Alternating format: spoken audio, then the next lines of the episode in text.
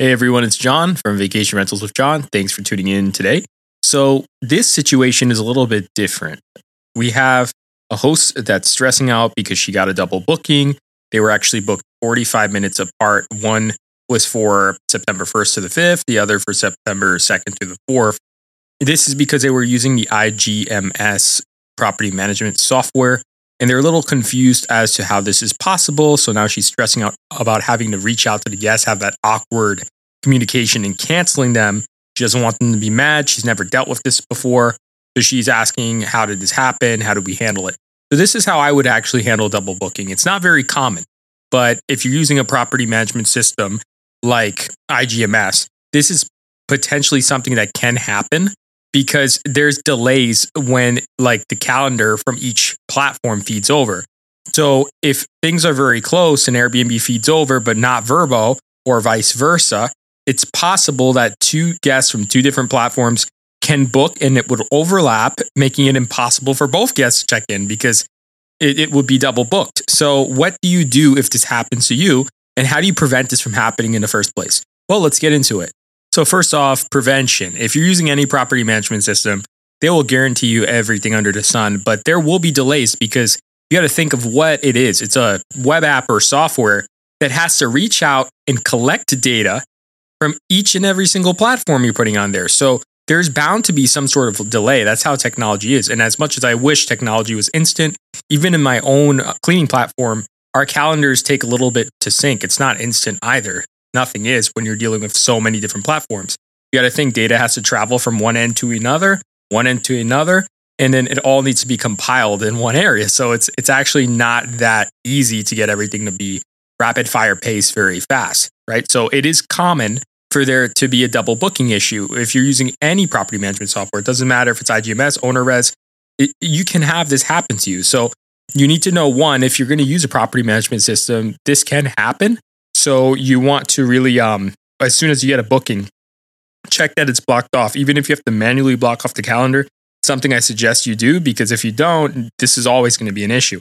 And then if you're not if you're not actually using a property management system, you could probably get by just using Airbnb and Vrbo and say booking.com and just using each of those iCalendar link export links with each other, just making sure you do that correctly the first time but you don't need a property management software to sync all these calendars. It's it's something that they sell, but you don't actually need. It just makes it easier, but you don't need it 100% if you know how to do the calendar sync on your own. So, if you do use a property management software, because they do make your life easier in many other areas like guest communication, um, having uh, reports, having data all centralized, having everything centralized, you just want to make sure if there is a, a last minute booking that you're checking that everything else is feeding through. So that if it's an Airbnb booking, that you're checking your Vrbo calendar and you want to make sure that Vrbo calendar shows your Airbnb block. If it doesn't show it, then you, are identifying the problem. That problem is that someone could potentially book your Vrbo listing even though it's not available because it's booked on Airbnb.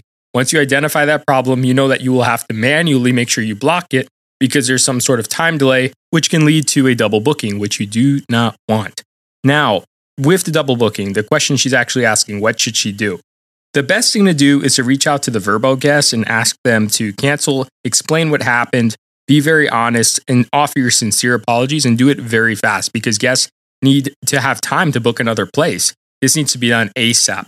So it's completely okay to say something like, hey, I had an issue with my software. So two people actually booked at the same time, and the other person booked first but um, I'm going to have to cancel this reservation. I really do apologize. Um, if there's anything I can do, please let me know. So that usually takes care of it.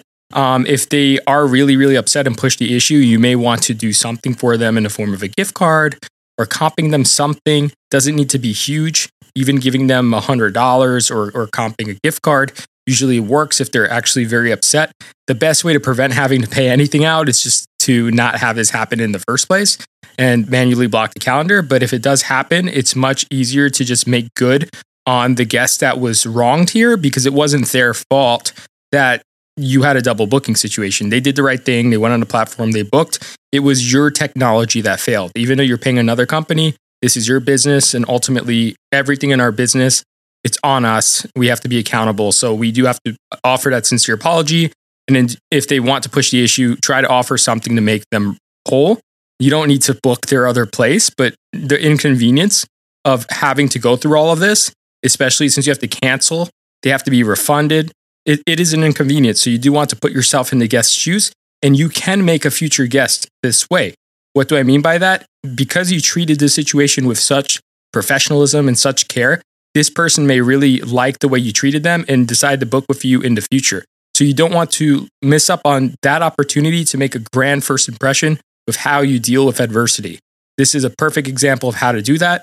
You want to listen, you want to apologize, you want to offer a solution.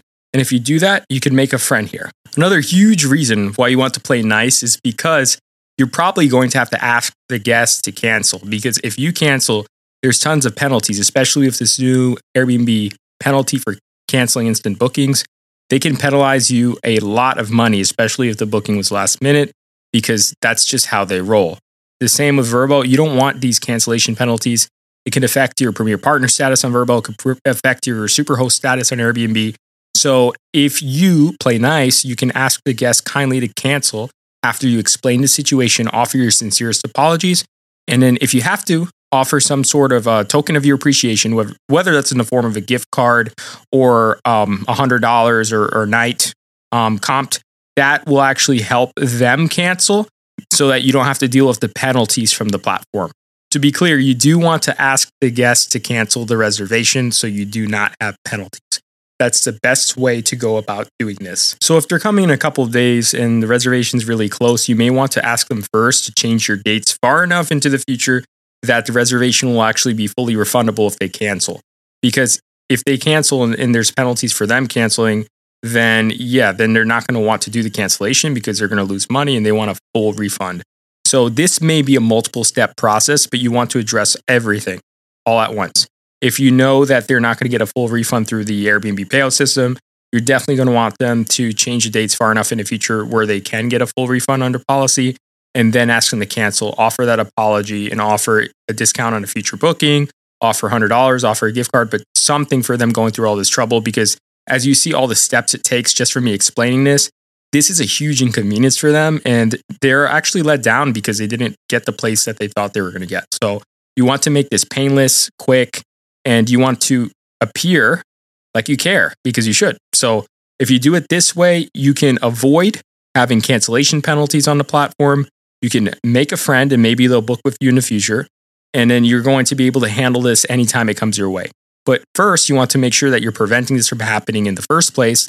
And you can do that by making sure anytime there's a booking that you check your other calendars if you're using a property management system to make sure that those calendars are getting blocked out in a good amount of time. You don't want there to be a one to two hour delay because that will make double booking situations way more frequent than you want them to be. I hope this episode was helpful. If you want to help me make more content like this for you, please leave me a rating or review on Apple Podcast, Spotify, or whatever podcast platform you listen on.